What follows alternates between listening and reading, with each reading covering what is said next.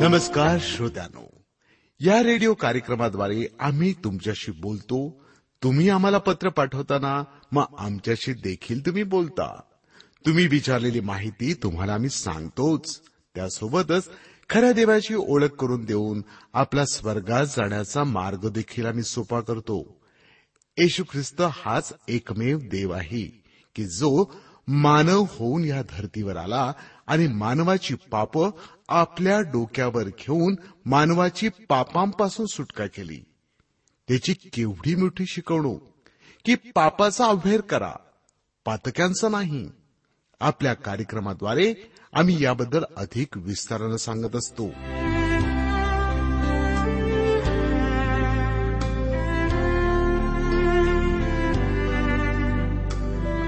आपण प्रार्थना करूया.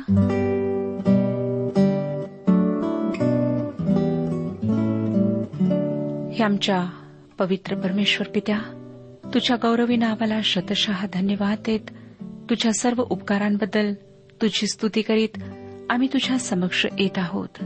प्रभू आम्ही दुर्बळ आहोत. आम्ही चुकलेलो आहोत. आमच्यामध्ये बऱ्याच वाईट गोष्टी आहेत परंतु तरी सुद्धा तू आमच्यावर प्रेम केलंस. आपल्या एकुलत्या एक पुत्राला ह्या जगात आमच्याकरिता तू पाठवलंस. आमच्या पापांची खंडणी त्याच्या पवित्र रक्ताच्याद्वारे तू भरून दिलीस. खरोखर प्रभू ही तुझी महानता आहे. आम्ही जितके तुझे उपकार मानावेत तितके कमीच आहेत. जे प्रभू आजारी आहेत त्यांना स्पर्श करून आरोग्य दे. अनेकांना मानसिक विकार आहेत. अनेक कुटुंबामध्ये शांती नाही. भयंकर अशा समस्या आहेत. प्रभू ज्या स्त्रिया आज दुःख्या आहेत ज्यांना त्यांच्या पतीने त्यागलेले आहे सोडून दिले आहे ज्यांचे अश्रू थांबत नाहीत अशा स्त्रियांवर तू दया कर. त्यांचं दुःख तू समजू शकतोस. प्रभू तू त्यांच्यासोबत हो. आजारी लोकांना स्पर्श करून आरोग्य दे. आजच्या वचनाच्याद्वारे तू प्रत्येकाशी बोल. प्रत्येकाला मी तुझ्या पवित्र हातात सोपित आहे आणि ही प्रार्थना तारणाऱ्या प्रभू यशू ख्रिस्ताच्या पवित्र आणि गोड नावात मागितली आहे. म्हणून तो ऐक. आमेन. श्रोत्यानो राजाचे दुसरे पुस्तक ह्याच्या तेविसाव्या अध्यायाला आम्ही सुरुवात केलेली आहे. आणि आम्ही पाहिलं की कशा प्रकारे योशियाने सुधारणा केल्यात. आता आपण आठपासून पुढच्या वचनांवर विचार करणार आहोत. योशियाने देशातील नरबळीची प्रथा मोडली. लोक मोलेख या दैवताला मुलांचा बळी देत असत. राजाचे दुसरे पुस्तक तेविसावाध्याय आणि आठपासून दहा वचने सांगतात त्याने यहुदाच्या सर्व नगरातील याजकास बोलावणे पाठविले. गेबापासून बैरशेबापर्यंत असलेल्या ज्या उच्चस्थानी ते याजक धूप जाळीत असत ती त्याने भ्रष्ट केली. आणि नगराधिकारी यहोशवा याच्या नगराच्या वेशीत डाव्या हाताला उच्चस्थाने होती ती सर्व मोडून टाकली. तरी पण उच्चस्थानांचे याजक एरुश्लेमेतील परमेश्वराच्या वेदीजवळ आले नाहीत. ते आपल्या भाऊबंदामध्ये राहून बेखमीर भाकरी खात असत. नंतर कोणी आपला पुत्र अथवा कन्या ह्यांचा अग्नीत होम करून त्यास मोलखास अर्पू नये म्हणून हिन्नोम पुत्राच्या खोऱ्यातील तोफेत त्याने भ्रष्ट करून टाकले. श्रोत्यानो योशियाने खोट्या दैवतांच्या प्रतिमा वेदी उंच स्थाने राई सर्व सर्व नष्ट केले त्याच्या आधीच्या राजांनी ज्या मूर्ती देशात आणल्या होत्या त्या त्याने नष्ट केल्या त्यांची उंच स्थाने नष्ट केली त्याने त्यासाठी यहदाची सीमाही ओलांडली तो बेथेलपर्यंत ह्या कामासाठी गेला इतिहासाचे दुसरे पुस्तक चौतीसावा अध्याय आणि तेहतीसावं वचन सांगतं इतिहासाचे दुसरे पुस्तक चौतीसावा अध्याय आणि तेहतीसावे वचन. इस्रायल लोक ज्या ज्या देशी होते तेथून योशियाने सर्व अमंगळ वस्तू काढून टाकल्या. आणि जितके इस्रायल त्यास मिळाले तितक्या सर्वांस त्याने त्यांचा देव परमेश्वर याची उपासना करावयास लाविले. त्याच्या सर्व कारकिर्दीत त्यांनी आपल्या वाडवडिलांचा देव परमेश्वर यास अनुसरावयाचे सोडिले नाही. बेथेलमध्ये तो देवाच्या त्या सेवकाच्या कबरेपर्यंत गेला ज्याने सांगितले होते की योशिया या सर्व गोष्टी करेल. राजाचे पहिले पुस्तक तेरावा अध्याय आणि दुसरं वचन सांगतं राजाचे पहिले पुस्तक तेरावा अध्याय दुसरं वचन परमेश्वराच्या आज्ञेवरून त्याने त्या वेदीविरुद्ध हे शब्द उच्चारिले. हे वेदी हे वेदी परमेश्वर म्हणतो पहा दाविदाच्या घराण्यात योशिया नावाचा एक पुत्र जन्मेल. जे उच्चस्थानाचे याजक तुझवर होम हवन करीतात त्यांचा तो तुझ्यावर यज्ञ करील. मानवाच्या अस्थी तुझ्यावर जाळील. श्रोत्यानो कल्पना करा की शल्मोनाच्या कारकिर्दीनंतर यराबामाने देशाचे तुकडे केले व त्याने बेथेल येथे वासरांच्या पूजेची सुरुवात केली. त्यावेळेस देवाच्या माणसाने या गोष्टी विदित केल्या होत्या. त्या घटनेनंतर यहदाचे कित्येक राजे येऊन गेले परंतु ते भविष्य अनेक वर्षांनी पूर्णत्वास केले. देवाचे वचन कधी न बदलणारे आहे. ज्या कामासाठी देवाने ते पाठविले ते काम पूर्ण केल्याशिवाय त्याच्याकडे ते परत वरती जात नाही. म्हणूनच श्रोत्यानो देवाचे वचन आम्ही गांभीर्याने स्वीकारायला हवे. देवाचे वचन आम्हाला सांगते की आम्ही पश्चाताप करावा कारण देवाच्या न्यायाचा दिवस जवळ आला आहे व त्या दिवसापासून कोणीही लपू शकणार नाही. प्रभू येशू या जगात जन्माला येण्याच्या सहाशे वर्षे आधी देवाने यशा संदेष्टाद्वारे त्याच्या येण्याचे आश्वासन दिले. त्याप्रमाणे तो पृथ्वीवर आला. त्याने मानवाच्या पापांसाठी शिक्षा भोगली. त्याला वधस्तंभावर खिळून मारण्यात आले. परंतु तो त्या मरणातून पुन्हा उठला. तो आता पित्याच्या उजवीकडे बसला आहे. तेथून तो जिवंतांचा व मेलेल्यांचा न्याय करायला लवकरच येणार आहे. श्रोतानो हे मी सांगत नाही तर पवित्र शास्त्र आम्हाला सांगते. म्हणूनच हे विश्वसनीय आहे. प्रभू येशूच्या दुसऱ्या येण्याविषयी आपली तयारी झाली आहे काय? योशियाने संजीवनाच्या संदर्भात मोठे पाऊल उचलले. त्याने वल्हांडणाच्या सणाची पुन्हा स्थापना केली. तेविसावाध्याय एकवीस ते तेवीस वशने पहा काय सांगतात. तेविसावाध्याय एकवीस ते तेवीस वशने नंतर राजाने सर्व लोकांस आज्ञा दिली की या कराराच्या ग्रंथात लिहिले आहे त्याप्रमाणे तुम्ही आपला देव परमेश्वर याच्या प्रित्यर्थ वल्लांडण सण पाळा. असा वल्लांडण सण इस्रायलाचे शास्त्रे शासन करीत होते. त्यांच्या काळापासून व इस्रायलाचे राजे व यहुदाचे राजे यांच्या कारकिर्दीत कधी पाळण्यात आला नव्हता. योशिया राजाच्या कारकिर्दीच्या अठराव्या वर्षी परमेश्वरा प्रित्यर्थ एरुश्लेमेत वल्हांडण सण पाळण्यात आला. हा वल्हांडण सण प्रभू येशूकडे निर्देश करतो. जेव्हा आम्ही ख्रिस्ताचा तारणारा म्हणून स्वीकार करतो त्याच्या कलवर येथे सांडलेल्या रक्तावर विश्वास ठेवतो तेव्हा आमचा देवाबरोबर समेट होतो व पापाच्या दास्यातून आमची सुटका होऊन आम्ही देवाच्या सार्वकालिक राज्याचे वतनदार होतो. करिंदकरास पहिले पत्र पाचवाध्याय आणि सातवं वचन सांगतं करिंदकरास पहिले पत्र पाचवाध्याय आणि सातवं वचन तर जुने खमीर काढून टाका. अशा हेतूने की तुम्ही जसे बेखमीर झाला आहात तसे तुम्ही नवा गोळा व्हावे. कारण आपल्या वल्हांडणाचा यज्ञपशू जो ख्रिस्त त्याचे अर्पण झाले. आम्ही ख्रिस्ताचे दैवत्व नाकारतो. ख्रिस्ताच्या मृत्यूची किंमत आम्ही समजून घेत नाही. आम्ही ख्रिस्ताच्या मृत्यूचा तिरस्कार करतो. श्रोतानो आम्हाला अशा व्यभिचारी व पापी जगापासून एकच गोष्ट सोडू शकेल ती म्हणजे संजीवन. संजीवन देवाच्या पवित्र आत्म्याच्या साह्याने येते व तो पवित्र आत्मा परमेश्वर आम्ही मागितल्यास आम्हाला निश्चित देईल यानंतर एका अत्यंत धक्कादायक गोष्टीच्या वर्णनाकडे आम्ही वळत आहोत. यहुदाच्या राज्याच्या शेवटी मोठे संजीवन आले. त्यानंतर लवकरच लोक बंदिवासात जाणार होते. देव अत्यंत कठीण अशा परिस्थितीतही संजीवन पाठवू शकतो हे प्रगट करण्यासाठी देवाने प्रचंड सामर्थ्याने संजीवन घडून आणले. पण नंतर काय झाले? तेविसावाध्याय एकोणतीसावं वचन सांगतं राजाचे दुसरे पुस्तक तेविसावाध्याय आणि एकोणतीसावे वचन. त्याच्या कारकिर्दीच्या अखेरीस मिसर देशाचा राजा फारो नखो हा अशूरच्या राजावर चढाई करून फरात महानदापर्यंत गेला असता योशिया राजा त्याच्यावर चालून गेला. योशिया मग्गितो येथे त्याच्यासमोर आला तेव्हा त्याला त्याने ठार केले. श्रोतानो योशियाने घरी राहायला हवे होते. या सर्व भानगडीत त्याने आपले नाक खुपसायचे काही कारण नव्हते पण तो त्या युद्धात पडला आणि मग्गिदो येथे मारला गेला. योशिया देवाचा एक महान सेवक होता पण त्याने मूर्खपणा केला. ज्या युद्धात त्याचा काही सहभाग नव्हता त्या युद्धात तो पडला. श्रोतानो जेथे आमची गरज नाही तेथे आम्ही धडपडलो तर आमची योशियासारखी स्थिती होते. म्हणून ख्रिस्ती जीवनात जर आशीर्वाद प्राप्त करायचे असतील तर प्रत्येक गोष्ट देवाची इच्छा समजून आम्ही केली पाहिजे. आता तिसावं वचन पहा काय सांगतं? त्याच्या चाकरांनी त्याचे प्रेत रथावर घालून मग्गिदो येथून एरुश्लेमेस पोहोचविले. त्याने स्वतः केलेल्या थडग्यात त्यांनी त्यास मुठमाती दिली. मग देशातील लोकांनी योशियाचा पुत्र यहू आहाज यास अभिषेक करून त्याच्या बापाच्या जागी राजा केले. त्यानंतर श्रोत्यानो एकतीस ते तेहतीस वचनांमध्ये आम्हाला यहो आहाजाच्या कारकिर्दीविषयी वाचायला मिळते. आपल्याला वाटले असेल श्रोत्यानो की यहो आहाज आपल्या नीतिमान वडिलांच्या पावलावर पाऊल टाकून चालेल. पण तसे झाले नाही. तो एक वाईट राजा होता. खरे तर त्याला जास्त काळ राज्यकारभार करायची संधी मिळालीच नाही. त्याची कारकिर्द फक्त तीन महिने टिकली. तो ज्या प्रकारे राज्यकारभार पाहत होता ती पद्धत फारूला आवडली नाही. त्याने त्याला पदच्युत केले व आपल्या देशात नेले तेथे तो मरण पावला. चौतीस आणि सदोतीस वशने पहा काय सांगतात. मग फारो नखो याने योशियाचा पुत्र येल्या किम यास त्याच्या बापाच्या जागी राजा केले. त्याने त्याचे नाव बदलून यहो याकिम असे ठेविले. यहो आहाज मिसर देशास गेल्यावर मरण पावला. सदोतीसावं वचन. त्याने आपल्या पूर्वजांच्या सर्व करणीप्रमाणे परमेश्वराच्या दृष्टीने जे वाईट ते केले. यहो याकिम हा योशियाचा दुसरा मुलगा होता. त्याने अकरा वर्षे राज्य केले. तोही एक वाईट राजा होता श्रोतानो. आम्ही आता वाईटापासून अधिक वाईटाकडे जात आहोत हे लक्षात घ्या.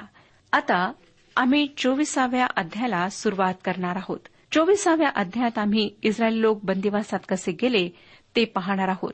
चोवीसावा अध्याय पहिलं वचन सांगतं यहोयाकिमाच्या कारकिर्दीत बाबेलचा राजा नबुखदनेसर याने स्वारी केली. यहोयाकिम तीन वर्षे त्याचा अंकित होऊन राहिला. मग त्याने त्याचवर उलटून बंड केले. इजिप्तच्या फारो नखोने यहोयाकिमला राजगादीवर बसवले होते. परंतु बाबिलोनाच्या नबुखदनेसर राजाने त्याच्यापासून त्याचे आशियातले सर्व साम्राज्य बळकावले होते. आता जेव्हा नबुखदनेसर यहुदावर चालून आला तेव्हा यहोयाकिम त्याचा तीन वर्षे सेवक म्हणून राहिला आणि त्यानंतर त्याने त्याच्या विरुद्ध बंड केले. दुसरं आणि तिसरं वचन सांगतं परमेश्वराने आपले सेवक संदेश डे यांच्याद्वारे सांगितलेल्या वचनाप्रमाणे यहोदाचा नाश करावा म्हणून त्याच्यावर खासदी आरामी मवाबी व अम्मोनी यांच्या टोळ्या पाठवल्या. यहुदी लोकांस आपल्या समोरून घालवावे म्हणून निसंशय हे सर्व परमेश्वराच्या आज्ञेने यहुदावर आले. मनुष्यने केलेल्या सर्व पापकर्मांमुळे व त्याने निरपराध जनांचा रक्तपात केल्यामुळे असे झाले. श्रोत्यानं आम्ही आधीच पाहिले की मनुष्य एक दुष्ट माणूस होता.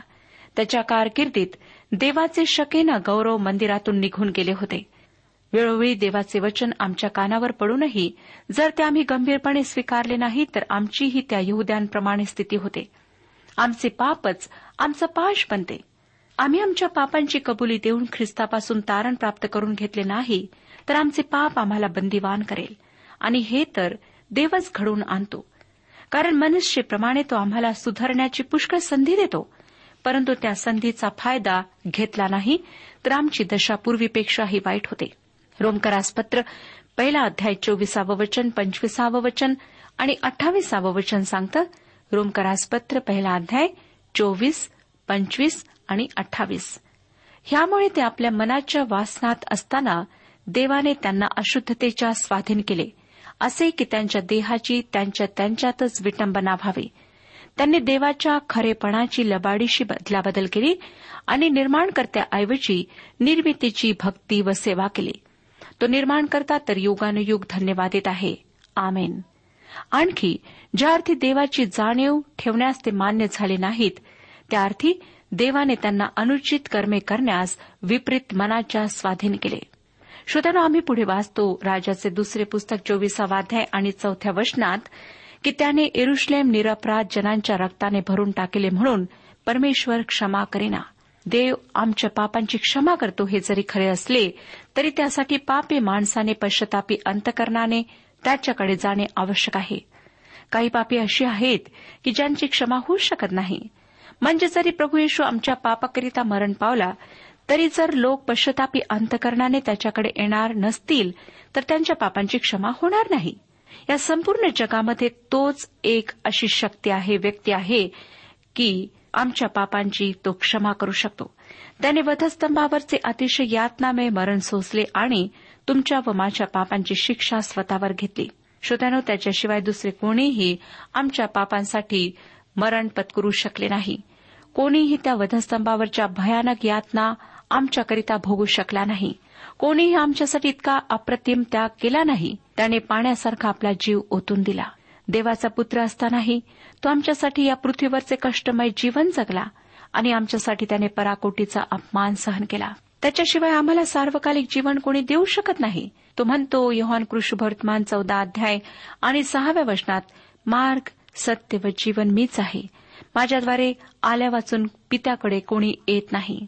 चोवीसावा अध्याय पाच आणि सहा वचने सांगतात यहो याकिमाच्या बाकीच्या कृत्यांचे व त्याने जे काही केले त्या सर्वांचे वर्णन यहुदाच्या राजाच्या बखरीत आहे नाही काय? यहो याकिम आपल्या पित्रांजवळ जाऊन निजला व त्याच्या जागी त्याचा पुत्र यहो याखिन राजा झाला. मुलाचे व बापाचे नाव इतके सारखे आहे श्रोत्यानो की त्यांच्याविषयी सहज गोंधळ निर्माण होऊ शकतो. सातवं वचन मिसर देशाचा राजा कधी आपला देश सोडून बाहेर पडला नाही कारण मिसर देशाच्या नाल्यापासून महानद फरात एथवर जो सर्व मुलूक मिस्री राजाचा होता तो बाबेलच्या राजाने काबीज केला होता. हीच भूमी देवाने अब्रामाला दिलेली होती व त्याच्यानंतर येणाऱ्या संतानालाही दिली होती. आता या जागेचा ताबा यहद्यांच्या हातात असण्याऐवजी बाबेलोनाच्या हातात का असावा? आठ आणि नऊ सांगतात यहोयाखीन राज्य करू लागला तेव्हा तो अठरा वर्षांचा होता. त्याने एरुश्लेमे तीन महिने राज्य केले. त्याच्या आईचे नाव नेहुष्ठा. ती एरुश्लेमेच्या एल नाथानाची कन्या. त्याने आपल्या बापाच्या करणीप्रमाणे परमेश्वराच्या दृष्टीने जे वाईट ते केले. हेच ते कारण आहे श्रोत्यानो त्यांनी पापात चालणे सोडले नाही आणि त्यांनी परमेश्वराच्या विरुद्ध बंड केले. देवाने त्यांना ही जागा एका अटीवर दिली होती. ती अट म्हणजे आज्ञापालन. आता ते त्या जागेचे मालक राहिले आहेत काय? होय देवाने त्यांना कोणत्याही अटीशिवाय त्या जागेचा मालकी हक्क दिला पण त्या जागेच्या ताब्याविषयी देवाने त्यांच्यावर अट घातली. ती अट त्या लोकांनी पूर्ण केली नाही. दहा ते बारा वचने सांगतात त्याच्या कारकिर्दीत बाबेलचा राजा नबुखतनेसर याच्या सेवकांनी एरुश्लेमवर स्वारी करून नगरास वेढा दिला. बाबेलचा राजा नबुखदनेसर याच्या सेवकांनी नगरास वेढा घातला असता तो स्वतः तिथे आला. तेव्हा यहुदाचा राजा यहोयाखीन आपली आई सेवक सरदार व खोजी याचबरोबर घेऊन बाबेलच्या राजाकडे गेला. बाबेलच्या राजाने आपल्या कारकिर्दीच्या आठव्या वर्षी त्यास पकडिले. राजा आणि उमराव लोकांना सर्वप्रथम दास्यामध्ये नेण्यात आले. हे सर्व साधारण ख्रिस्त जन्मापूर्वी सहाशे पाच ह्या वर्षी झाले. नंतर तेरा ते पंधरा पहा काय सांगतात? तेरा ते पंधरा वशने. मग त्याने परमेश्वराच्या मंदिरात व राजवाड्यात ठेविलेले सारे धन लुटून नेले. शलमोन राजाने जी सोन्याची पात्रे करून परमेश्वराच्या मंदिरात ठेवली होती ती सर्व फोडून त्याने त्याचे तुकडे केले. तसे होणार हे परमेश्वराने सांगितलेच होते. त्याने अवघे एरुश्लेम म्हणजे सर्व सरदार सर्व पराक्रमी वीर मिळून एकंदर दहा हजार लोक आणि सर्व कारागीर व लोहार यास कैद करून नेले. देशात अगदी कंगाल लोकांखेरीज कोणी राहिले नाहीत. त्याने यहोयाखिनास बाबेलास नेले. राजाची आई राजाच्या स्त्रिया खोजे व देशातील मोठमोठे लोक यास त्याने कैद करून एरुश्लेमहून बाबेलास नेले. श्रोत्यानो ही खरोखर दुःखाची व कटू सत्य असलेली गोष्ट आहे. सतरा ते एकोणीस वशने बाबेलच्या राजाने त्याच्या जागी त्याचा चुलता मतन्या यास राजा केले.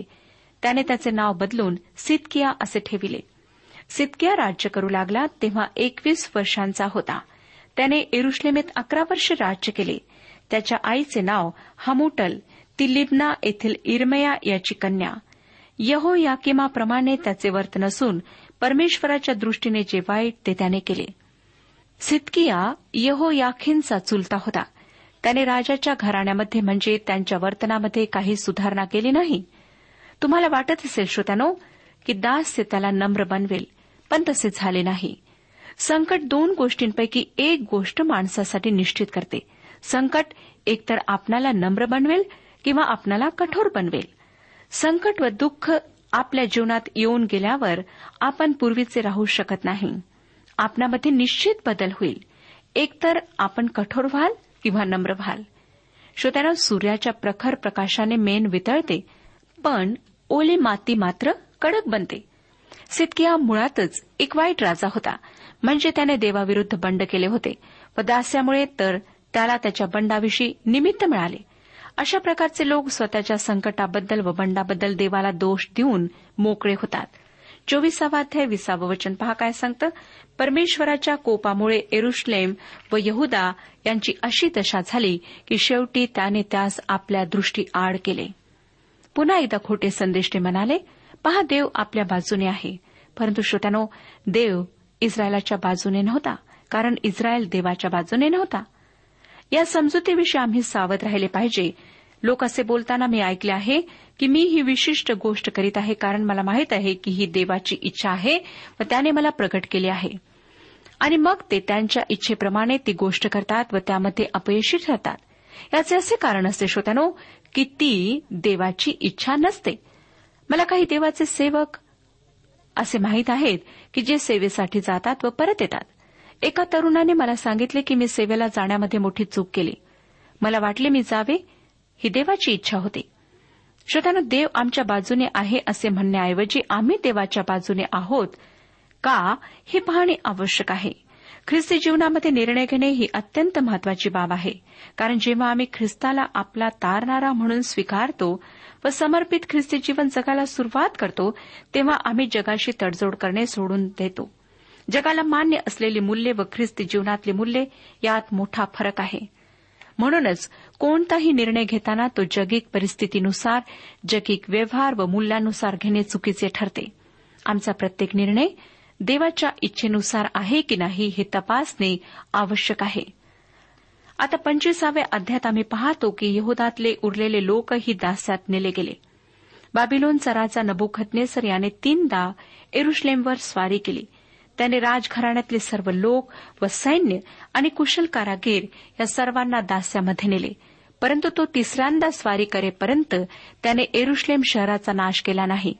आम्ही पाहिले श्रोत्यानो की नबुखदनेसरने सितक्याला यहदाचा राजा बनवले पण काही वर्षांनी सितक्याने बंड केले आणि आता या राजेच्या दुसऱ्या पुस्तकाच्या शेवटच्या अध्यात आम्ही पाहतो की नबुखदनेसर शेवटच्या वेळेस येतो व यहुदाचा पूर्ण नाश करतो. पहिली दोन वचने सांगतात सितक्याने बाबेलच्या राजाविरुद्ध बंड केले. त्याच्या कारकिर्दीच्या नवव्या वर्षाच्या दहाव्या महिन्यातील दशमीस बाबेलचा राजा नबुखदनेसर आपली सर्व सेना घेऊन एरुश्लेमवर चढाई करून आला. त्याने त्याच्यासमोर तळ देऊन सभोवार मेढेकोट उभारले. सितक्या राजाच्या कारकिर्दीच्या अकराव्या वर्षापर्यंत नगरास वेढा पडला होता. या ठिकाणी एरुश्लेमला ज्या वर्षी वेढा पडला ते वर्ष देण्यात आले आहे. त्यावरून त्या घटनेचे महत्त्व लक्षात येते. एरुश्लेमचा शेवट होण्याची ही सुरुवात होती. तिसरं वचन चौथ्या महिन्याच्या नववीपासून नगरात एवढी महागाई झाली की देशाच्या लोकांस काही खाव्यास मिळेना. इरमयाने लिहिलेल्या विलापगीत या पुस्तकामध्ये दुःख व संकट यांची तीव्रता व्यक्त झाली आहे. नंतर चार ते सहा वचने मग नगराच्या तटास एक खिंड पाडण्यात आली. दोह तटांच्या मध्ये जी वेस राजाच्या बागेपाशी होती त्या वाटेने सर्व योद्धे रातोरात पळून गेले. नगरास खासद्यांचा वेढा पडलाच होता. इकडे राजाने अराबाचा रस्ता धरिला. तेव्हा खासदी सेनेने राजाचा पाठलाग करून त्यास येरिहोच्या मैदानात गाठिले व त्याच्या सर्व सैन्यांची दाणादान केली. ते राजास पकडून रिबला येथे बाबेलच्या राजाकडे घेऊन गेले. त्यांनी त्याची शिक्षा ठरविली. शत्रू शहरामध्ये घुसला. राजाने आपल्या सैन्यासह पळून जाण्याचा प्रयत्न केला परंतु त्यांना पकडण्यात आले. इरमया संदेष्टाने एरुश्लेमचा पाडाव विदित केला होता पण त्याने लोकांना सत्य सांगितले म्हणून त्याला द्वेषद्रोही ठरविण्यात आले. सातवं वचन त्यांनी सितकियाच्या पुत्रास त्याच्या डोळ्यात देखत वधिले आणि सितक्याचे डोळे फोडून त्यास बेड्यांनी जखडून बाबेलास नेले. श्रोत्यानो या माणसाला खोट्या संदेशांनी फसवले होते पण त्याने देवाच्या संदेष्टांचे म्हणणे ऐकले नाही. शेवटी त्याला अंधळे करून दास्यात नेण्यात आले. नववचन पुढे सांगतं त्याने परमेश्वराचे मंदिर व राजवाडा ही जाळून टाकली. तशीच इरुश्लेमेतली सगळी मोठमोठी घरे जाळून टाकली. एरुश्लेम शहर पूर्णपणे उद्ध्वस्त करण्यात आले. जी देवाची नगरी समजण्यात येत होती तिचा देवाने त्याग केला कारण तिच्यामध्ये ताठ मानेच्या हट्टी मूर्तीच्या मागे जाऊन अमंगळ गोष्टी करणाऱ्या देवाच्या संदेशांना छळणाऱ्या लोकांची भरभराट होती. नबुखतनेसर राजाने हे शहर जाळले जमीनदोस्त केले. अशा प्रकारे की सत्तर वर्षांनी जेव्हा नेहम्या बंदिवासातून आला व त्याने या शहराकडे नजर टाकली तेव्हा या शहराचे स्वरूप त्याला पूर्णपणे निराशाजनक दिसले. त्याने लोकांना एकत्र केले पण एका सर्वात मोठ्या गोष्टीवर त्याला मात करावी लागली ती म्हणजे निराशा. श्रोत्यानो आज आमच्यामध्ये सुद्धा खोटे शिक्षक आहेत खोटे संदेष्टे आहेत जे लोकांना देवाच्या वचनापासून दूर नेत आहेत. नंतर दहा ते बारा वचने सांगतात गारद्यांच्या सरदारांबरोबर असलेल्या खासद्यांच्या सर्व सैन्याने एरुश्लेमे भोवतालचे सर्व तट पाडून टाकले. शहरात राहिलेले अवशिष्ट लोक बाबेलच्या राजाकडे फिरतून गेलेले लोक आणि उरलेले साधारण लोक यास गारद्यांचा नायक नबू जरदान याने कैद करून नेले. देशातले जे लोक अतिशयत कंगाल होते त्यास गारद्यांच्या सरदाराने द्राक्षांच्या मळ्यांची व शेताची मशागत करण्यास मागे ठेविले. जे काहीच विशेष कामाचे नव्हते अशांना मागे सोडण्यात आले आणि देशातून खंडणी मिळावी म्हणून धान्य पिकविणारे कोणीतरी त्यांना हवे होते. तेरा आणि चौदा वचने परमेश्वराच्या मंदिरात असलेले पितळीचे खांब मंदिरातला पितळी गंगाळ सागर व त्याच्या बैठकी ही खासदी लोकांनी फोडून तोडून त्यांचे पितळ बाबेलास नेले. पात्रे पावडी चिमटे धूपदाने आणि सेवेची सर्व पितळीची उपकरणे त्यांनी नेली. नबोखतनेसरच्या सैन्याने सर्व काही नेले.